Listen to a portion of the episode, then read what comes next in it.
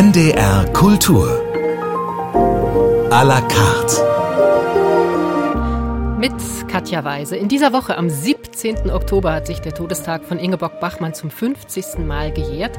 Gestern ist ein neuer Film über sie in den Kinos angelaufen. Ingeborg Bachmann Reise in die Wüste. Im Mittelpunkt steht die Liebesbeziehung der österreichischen Dichterin zu dem Schweizer Schriftsteller Max Frisch. Buch und Regie Margarete von Trotter. Und sie ist jetzt bei mir im Studio. Ich freue mich sehr. Herzlich willkommen, Frau von Trotter. Danke.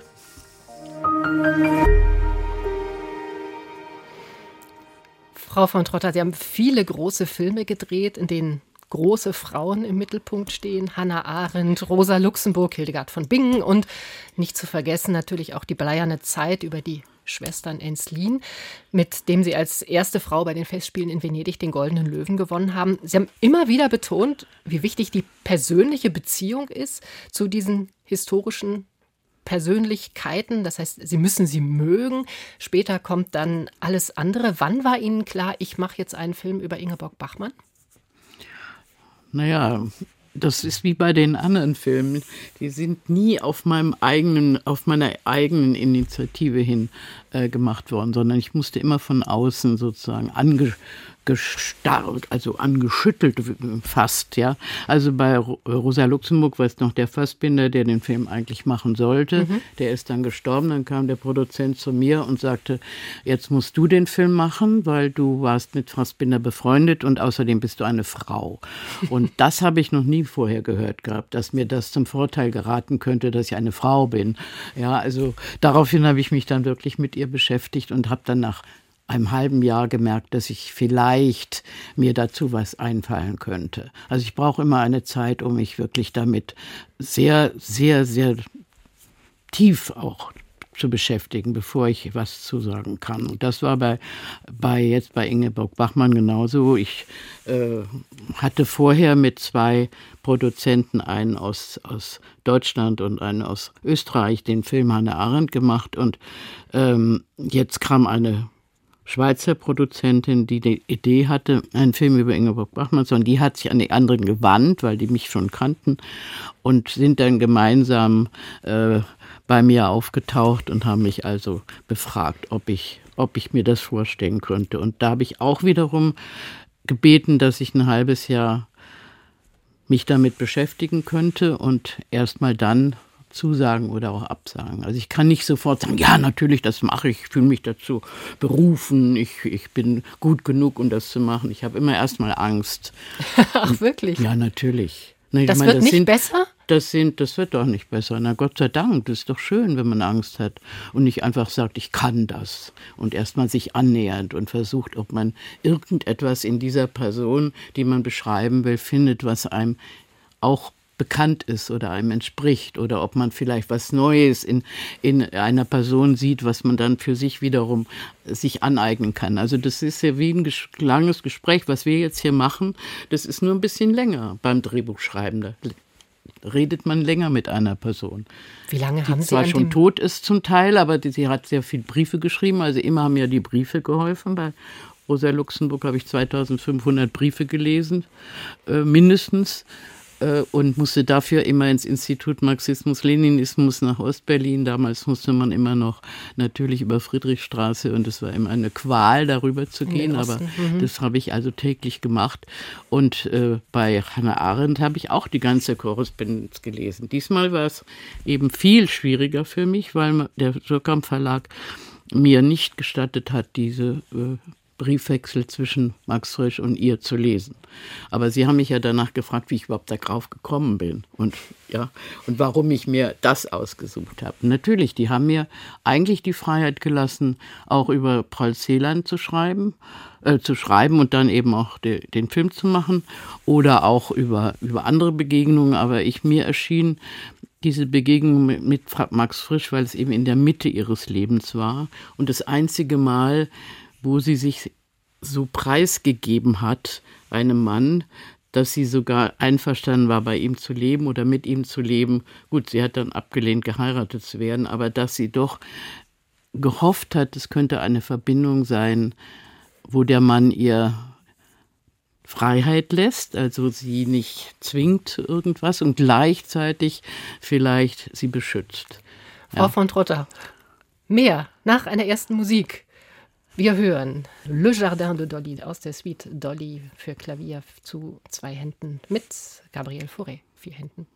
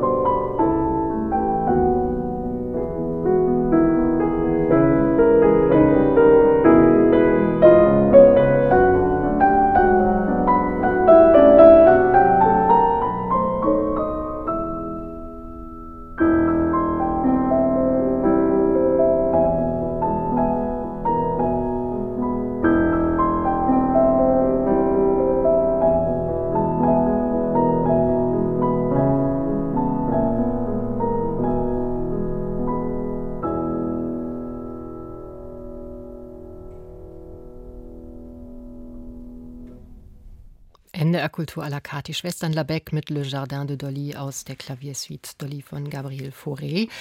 Die Filmemacherin Margarete von Trotter ist mein Gast in dieser Stunde und wir wollen sprechen über ihren Film Ingeborg Bachmann, Die Reise in die Wüste. Sie haben gerade schon gesagt, Frau van Trotter, dass es immer lange braucht, bis sie sich entscheiden, dann wirklich über jemanden einen Film zu drehen ein halbes Jahr. Naja, ich muss und ja erstmal das Drehbuch schreiben. Es gibt Regisseure, die bekommen ein Drehbuch vorgelegt, das lesen sie und danach können sie sich entscheiden, ob sie es machen. Aber ich muss ja erstmal an die Person ran, um sie zu beschreiben. Das Drehen nachher ist gar nicht so schwierig, weil da hat man schon so viel im Kopf, hat sich schon so viel beschäftigt, ja, gedanklich mit der Situation, mit der Person, auch mit den Schauspielern, die man ja schon vielleicht vorher sich vorstellt, dass sie die Rollen spielen sollen. Das wird dann nicht mehr so schlimm. Aber das, das Schreiben, bevor man wagt, das Drehbuch anzugehen und zu schreiben, das dauert halt.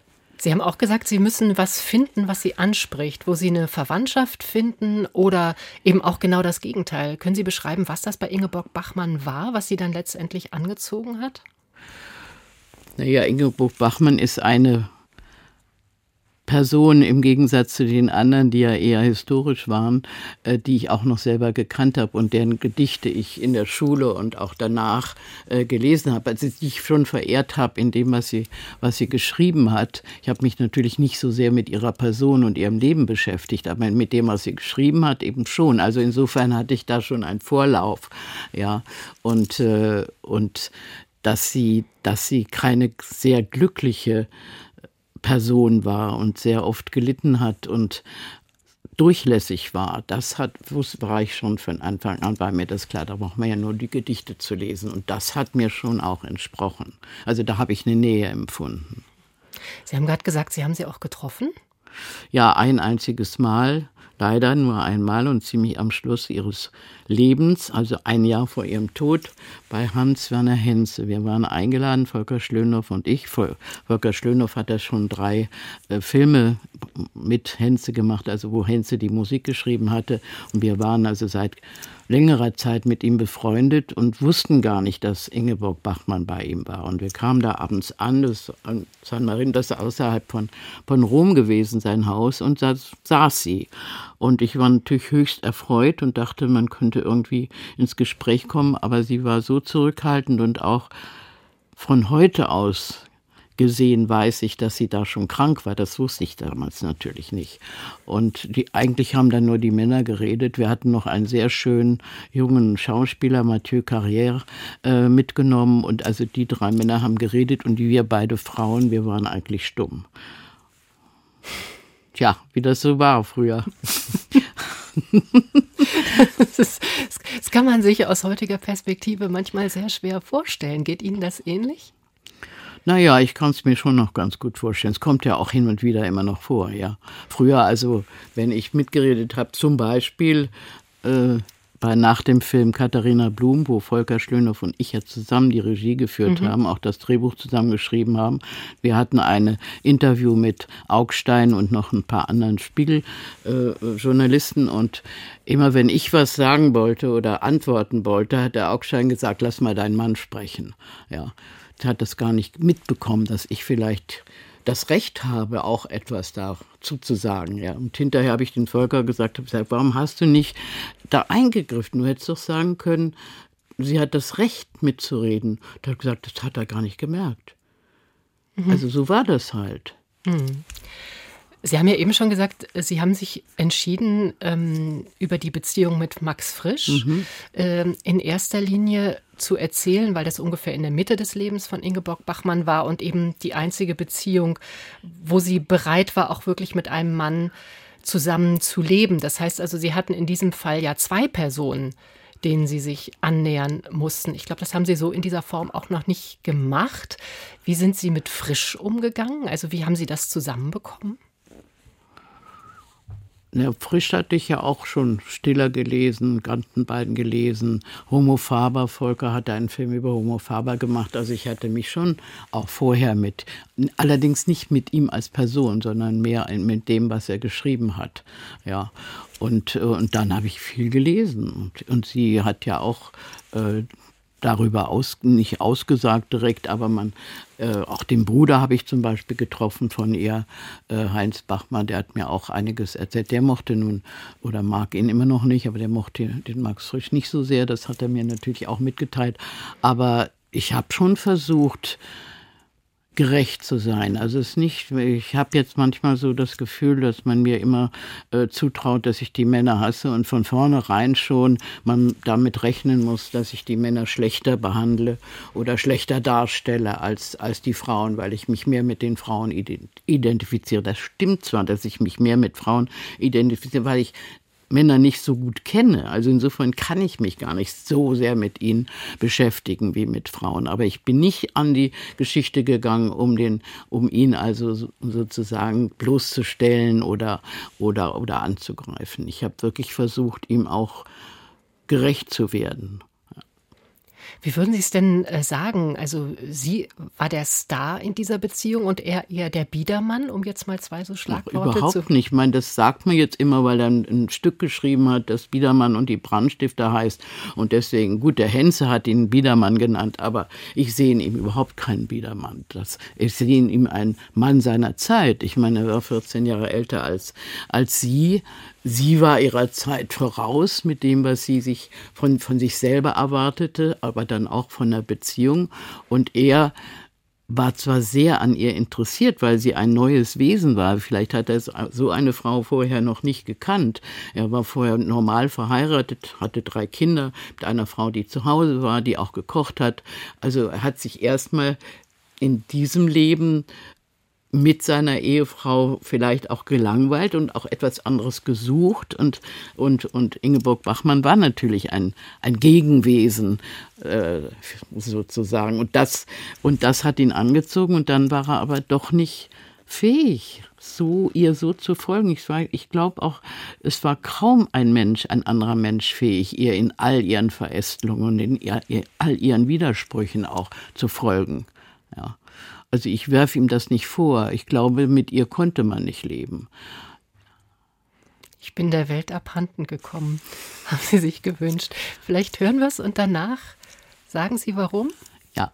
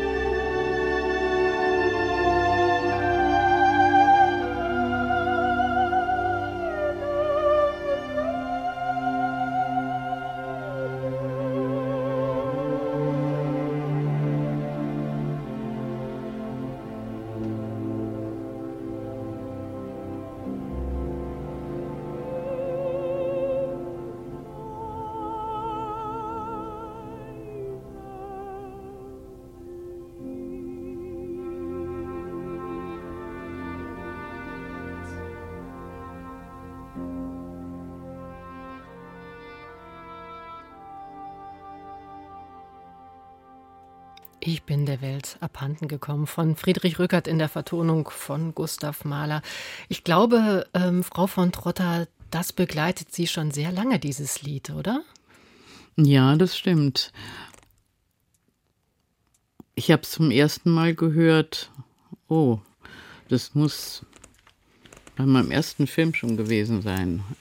Und, dann, und eigentlich habe ich es gewählt, auch wegen Janet Baker. Für mich ist sie also eine wunderbare, großartige Sängerin und die hat das schönste Piano, was man sich vorstellen kann. Ich habe selber mal gesungen und ich weiß, wie schwierig es ist, das Piano schönste. Man denkt ja, wenn man als Laie denkt man, man singt einfach nur leiser. Aber ein schönes Piano zu singen braucht unglaublich viel Kraft, viel mehr Kraft als laut zu singen. Und, und das ist mir bei ihr so aufgefallen. Und in meinem ersten Film hat sie eine, im, äh, was, wie hieß mein erster Film noch, zweite Erwachen, äh, hat sie ein, eine Kantate von Bach, Schlummert ein, ihr matten Augen, gesungen. Und äh, damals war es wie heute, dass man eben die Erlaubnis von der Plattenfirma haben musste, um das, äh, den, das, die Musik zu spielen. Und äh, die wollten mir das also ver, verbieten. Und äh, dann habe ich Gott sei Dank den Brendel getroffen bei irgendeiner Zusammenkunft und habe ihm das erzählt, dass ich so gerne das Lied gehabt hätte von ihr gesungen. Und er sagt, ja, gib, schreib mir was und ich bin mit ihr befreundet und äh, ich werde dir das vorlegen und vielleicht klappt es dann. Und tatsächlich habe ich dann einen Brief von ihr zurückbekommen, auf rosa Papier geschrieben, wie eine Schülerin, ganz wunderbar und hat sich äh, bedankt, dass ich sie, also sie ihr Lied haben wollte und fühlt sich geehrt und so weiter. Und das habe ich dann an den, also an den äh, Musikverlag geschickt. Daraufhin habe ich es bekommen. Wir brauchten noch nicht mehr etwas dafür zu zahlen, weil ich, am Anfang habe ich also Filme gemacht, wo wir we sehr wenig Geld hatten. Bei meinem zweiten Film habe ich sie wieder eingesetzt. Das war Schwester in der Balance des Glücks, hat sie an was hat sie da gesungen? Ja, äh, von, von, von Purcell. Äh, dieses Lied von, von Didus und Enea, Dido und Enea, das, das Lied kurz vor ihrem Selbstmord. Uh, remember me, remember me, but forget my fate. Und das ist also auch unglaublich schön gesungen. Und dann bei meinem dritten Film, also äh, Kleine Zeit, mhm. habe ich einen Händel äh, auch von ihr gesungen. Ja, und mir fehlte also, ich bin der Welt abhandengekommen, weil eigentlich das das Schönste von ihr ist für mich. Das heißt, Sie haben einen Film gemacht für das Lied dann? Und diesmal, nein, also nicht. aber diesmal äh, wusste ich, dass Ingeborg Bachmann und auch äh, Hans-Werner Henze, Maler, für sie war Maler der größte Komponist. Ja, und da konnte ich das auf einmal zusammenfügen. Außerdem finde ich also der Text auch von Rückert äh, ihr sehr entsprechend. Sie haben sich entschieden, jetzt äh, diesen Film über Ingeborg Bachmann und Max Frisch ja, in, in so einer Art Rückblende zu erzählen. Also Reise in die Wüste. Ingeborg Bachmann reist mit dem jungen Dramatiker, Filmemacher Adolf Opel in die Wüste und ja, man kann sagen, wird gesund. Also sie ist ja über das Ende der Beziehung zu Max Frisch ähm, sehr krank geworden. Und ähm, das, das tut ihr unglaublich gut.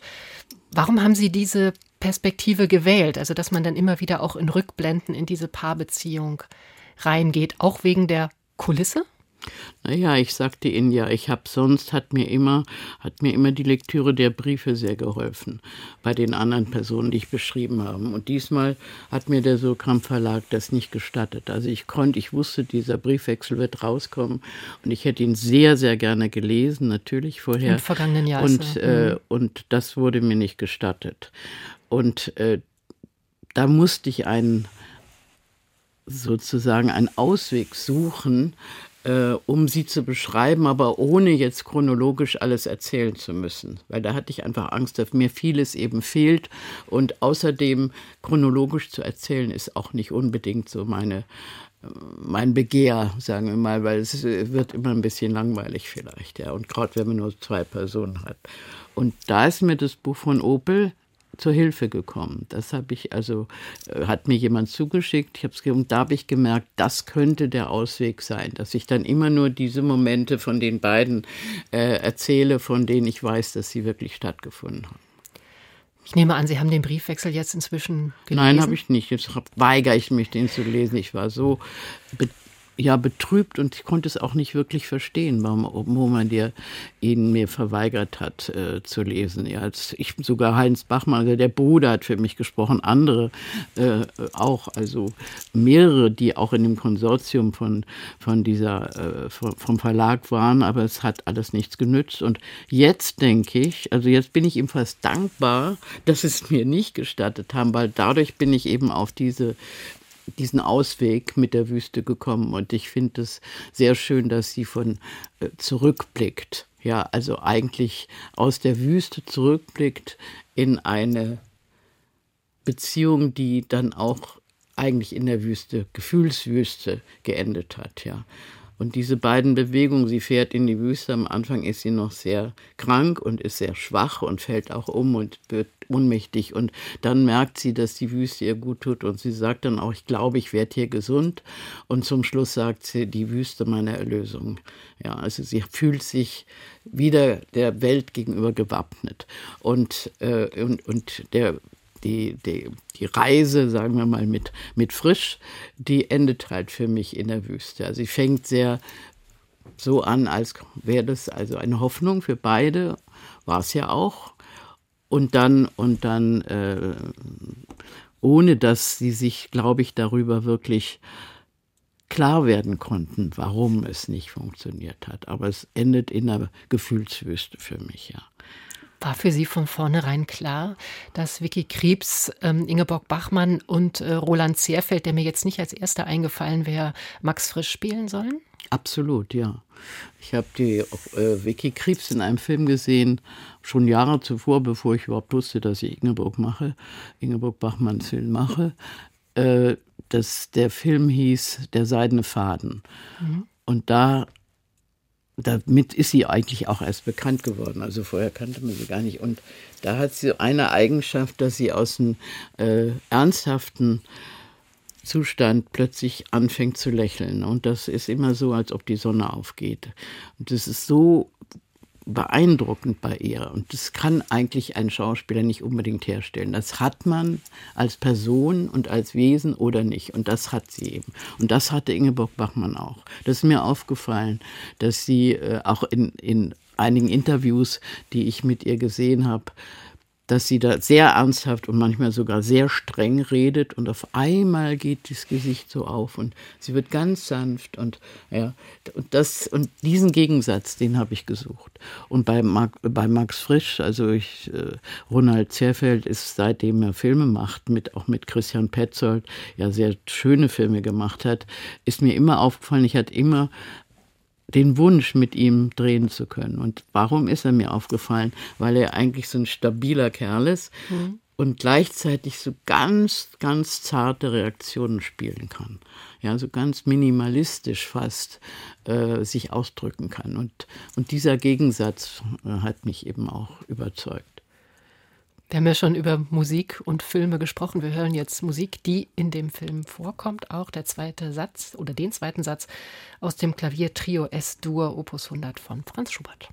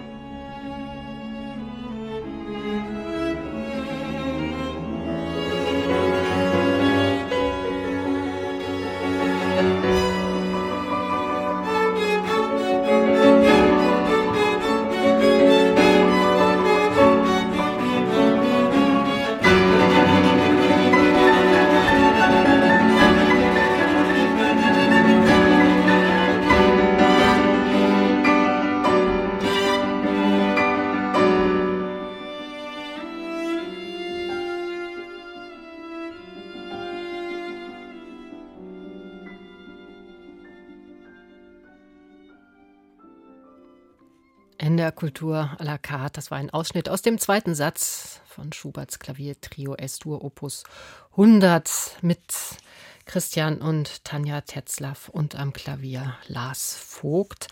Musik aus dem Film Ingeborg Bachmann Reise in die Wüste von Margarete von Trotter. Frau von Trotter, letztendlich erzählt der Film ja vom Scheitern einer Künstlerbeziehung. Also zwischen hoher Literatur und Abwasch kommt so ziemlich alles vor. Also der Alltag funktioniert nicht, aber es gibt eben auch eine literarische Konkurrenz. Äh, vor allen Dingen er hat Probleme zu akzeptieren, dass auch sie Erfolg hat. So habe ich es zumindest im Film gesehen. Sie selbst, das ist ja vorhin schon angeklungen, waren lange mit Volker Schlöndorff verheiratet. Es gibt ja auch positive Beispiele. Welche Erfahrungen haben Sie gemacht? Wo klappt es und wo wird es schwierig? Ja, ich möchte Ihnen erstmal noch äh, antworten auf, ich sehe das nicht so. Ich glaube gar nicht, dass Sie sich so als Konkurrenten gefühlt haben. Sie haben nur, Ihre Schreibweise war so unterschiedlich. Ja, und wenn er, wenn sie feststellt, dass er sie benutzt, äh, als Vorbild für einen, einen Roman, da wird sie, dann fühlt sie sich gekränkt. Ja. Mein Name sei Gantenbein. Mein Name sei, ja. Und, und weil sie eben nicht dem Leben so zuschauen muss, um zu schreiben, sondern sie kommt von der Sprache her. Das natürlich auch, weil sie Poetin vorher war und Gedichte geschrieben hat. Da geht man halt mit Worten ganz anders um, als wenn man einen Roman schreibt. Und, und das hat die beiden getrennt. Aber sie waren keine Konkurrenten in dem Sinn, dass sie sich also irgendwie den Erfolg äh, äh nicht gegönnt haben. Also das so darf man das nicht sehen. Ja immer, er war schon sehr bekannt und sie war ja auch sehr bekannt innerhalb eines kleineren Kreises, weil wenn man Stücke schreibt, also Biedermann und die Brandstifter war ja auch Theaterautor, äh, die gehen natürlich um die Welt, während man mit Gedichten, das hat sehr lange gedauert, bis sie in andere Sprachen übersetzt worden ist. Ja, also sie war in Deutschland sehr bekannt durch die Gruppe 47, mhm. die ihr ja zu Füßen lagen, aber eben im Ausland nicht so. Und er war im Ausland mehr bekannt. Aber, aber ich glaube, das ist, das ist zu klein gegriffen, dass die sich dann auch noch beneidet haben oder nein, das glaube ich nicht. Hm.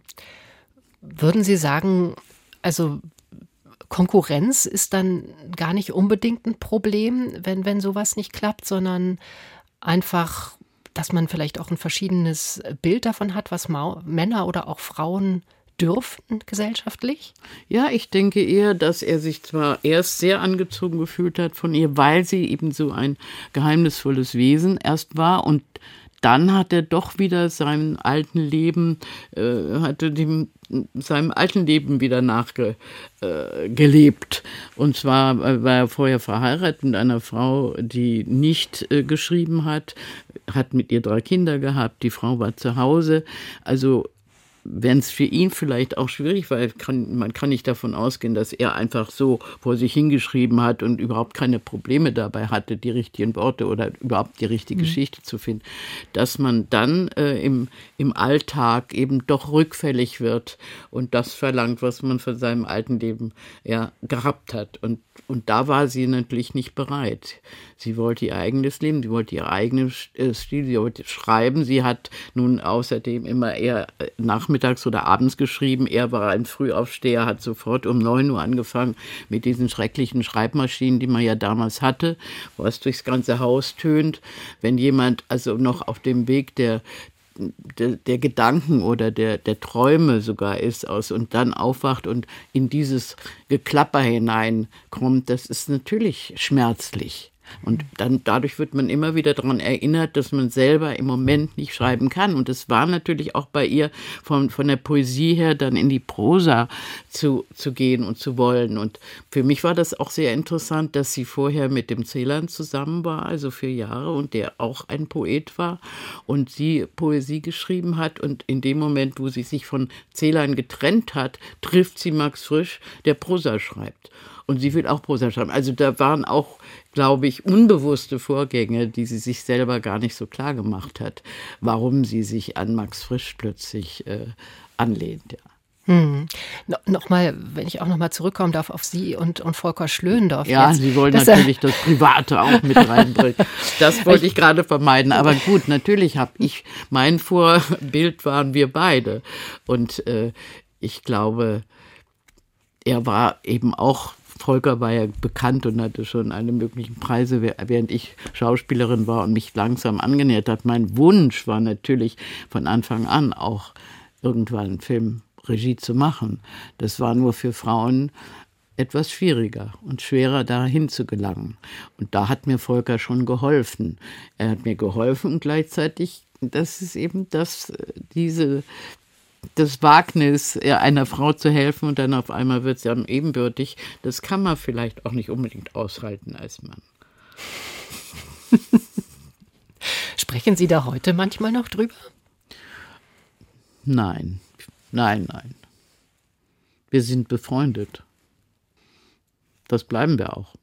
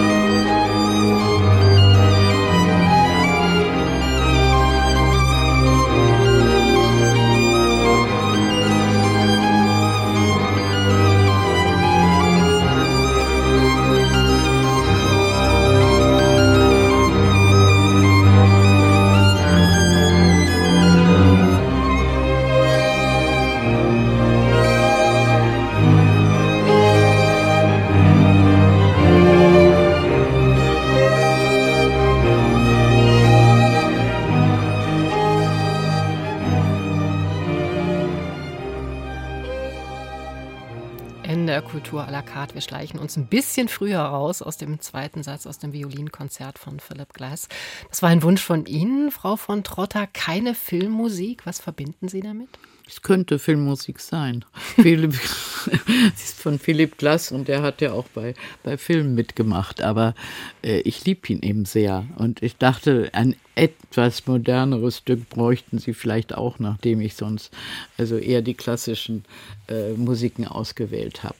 Ja, und vielleicht machen Sie dann noch mal einen Film, in, in dem das dann naja, vorkommt. ich habe ich hab einen äh, Jahrestage nach äh, Uwe Jonsson gemacht, einen Vierteiler fürs Fernsehen. Mhm.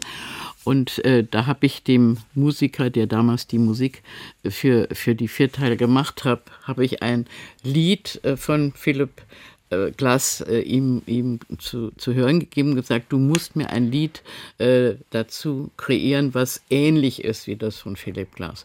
Und äh, das hat er dann auch wunderbar gemacht. Das war die Eingangsmusik jedes Mal für den neuen Teil. Und, äh, und seitdem höre ich ihn halt auch immer weiter. Und das gefällt mir ganz besonders, was auch sehr wenige können, kennen von, von ihm. Also dieses Violinkonzert das hat er für mhm. den Guido Kremer geschrieben, der mhm. auch ein großartiger Violinist ist. Mhm.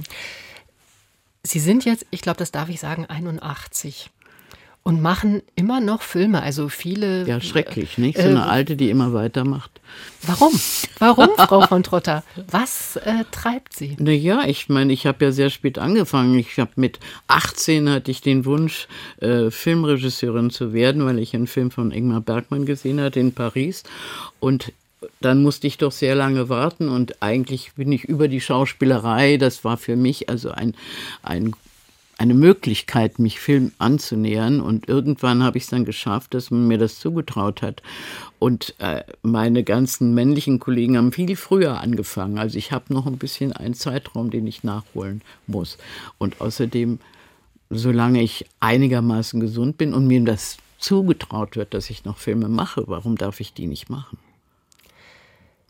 Hatten Sie irgendwann bei dieser ganzen Arbeit schon mal das Gefühl, dass Sie auch irgendwo in Anführungszeichen angekommen sind? Oder ist es auch sowas wie eine fortwährende Suche immer wieder mit jedem neuen Stoff? Natürlich, das um Gottes Willen bloß nicht denken, dass man angekommen ist. Äh, immer wieder erneut hat man Angst und immer wieder erneut will man was hinzuerfahren und immer wieder mit vielen Menschen zusammenarbeiten. Das, das außerdem, auch. ja. Ich meine, das ist ja auch das Schöne, wenn man die seine Drehbücher selber schreibt. Beim Schreiben ist man allein es sei denn, man schreibt mit jemand anderem zusammen, aber meistens habe ich ja meine Bücher alleine geschrieben. Und dann kommt die ganze Meute der, des Teams dazu, ja, und aus allen Ländern. Und diesmal war es eben aus vier Ländern. Äh, und niemand habe ich vorher gekannt. Wir haben uns also wirklich zusammengefunden mit diesem Film. Und wir haben in Jordanien angefangen zu drehen, in der Wüste. Und, äh, und haben uns da dann auch wirklich besonders zusammengefunden. Keiner konnte abends nach Hause gehen zu sich, zu, ja. Und äh, und, und das ist immer wieder ein Abenteuer. Und ob dann ein guter oder ein schlechter Film das weiß man natürlich nicht. Man wünscht sich immer, dass das der beste Film ist, den man je gemacht hat. Und dann, na gut. Aber die Hoffnung ist da, dass man sich immer noch weiter verbessern kann. Und also immer noch weiter hineingerät in dieses Medium und es beherrscht oder auch nicht. Ich meine, ich werde es nie beherrschen, aber ich, na, ich höre noch nicht auf. Wenn Sie mir gestatten, höre ich noch nicht auf. Ist es denn manchmal so, ich weiß nicht, ob Sie zu denen gehören, die dann auch ihre alten Filme nochmal wieder schauen und dann sagen, oh mein Gott, nein, also das würde ich heute anders machen oder das kann ich heute besser? Nein, mache ich nicht. Also ich versuche meine Filme nicht unbedingt wiederzusehen. Manchmal bin ich gezwungen, weil, äh, weil ich irgendeine Aussage darüber machen muss. Aber ich denke immer nur an den nächsten. Jetzt auch schon? Ja. Aber ja. ich erzähle es nicht. Ach, das ist aber gemein. Nein, mache ich nie, weil ich bin abergläubisch. das hat mir der Nanni Moretti, ein italienischer Filmemacher, mal gesagt. Du darfst nie vorher über das reden, was du machen willst, dann machst du es nicht. Dann wird es nicht geschehen und das will ich natürlich nicht. Sie würden auch nicht verraten, ob es wieder um eine historische Person geht oder um eine frei Nein, also das muss ich ja nun nicht immer ewig verlängern. Äh, ich habe auch andere Filme zwischendurch gemacht, aber ich werde immer nur wieder auf die großen Frauen der Geschichte angesprochen. Und äh, nein, das kann nicht so weitergehen. Wie geht es Ihnen denn dann jetzt? Also Sie sind ja im Moment viel unterwegs, jeden Abend in einer anderen Stadt eine Kinopremiere. Ist das etwas, was Sie, was Sie mögen, dann auch diesen Kontakt direkt zum Publikum zu spüren? Doch, das mag ich schon. Ich meine, das ist sehr anstrengend und manchmal kann man nicht anschließend gleich nach Hause gehen, sondern dann sitzt man zusammen und trinkt und es wird sehr spät und am nächsten Morgen muss man gleich wieder weiter. Also es ist schon sehr anstrengend, aber gleichzeitig auch sehr aufbauend. Vor allen Dingen, wenn das Publikum wie diesmal, ich war jetzt schon in mehreren Städten, ich war auch schon in Österreich, zum Beispiel Heinz äh, Bachmann hat den Film gesehen und der mag den Film und hat mir Der etwas Bruder sehr, von Ingeborg. ja und Mhm. hat mir etwas sehr Schönes gesagt, was mich sehr berührt hat. Gesagt, es war für ihn fast unheimlich, wie nah Vicky Krebs seiner Schwester ist.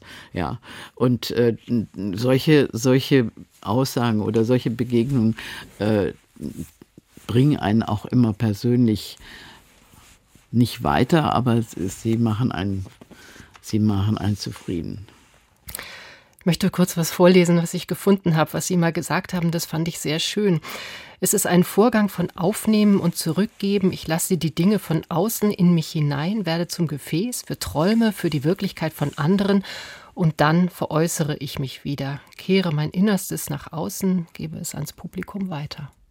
Mon Dieu, hab ich total vergessen, dass ich das mal geschrieben habe. aber es trifft vielleicht immer noch zu. Ich glaube schon. Frau von Trotter, ich wünsche Ihnen alles Gute. Bin sehr gespannt, dann zu sehen, äh, wann der nächste Film kommt und bedanke mich ganz herzlich für den Besuch im Studio. Ich danke auch. Das war NDR Kultur à la carte. Mein Name ist Katja Weise. Und Sie können natürlich wie immer die Sendung auch hören unter ndr.de-kultur oder in der ARD Audiothek.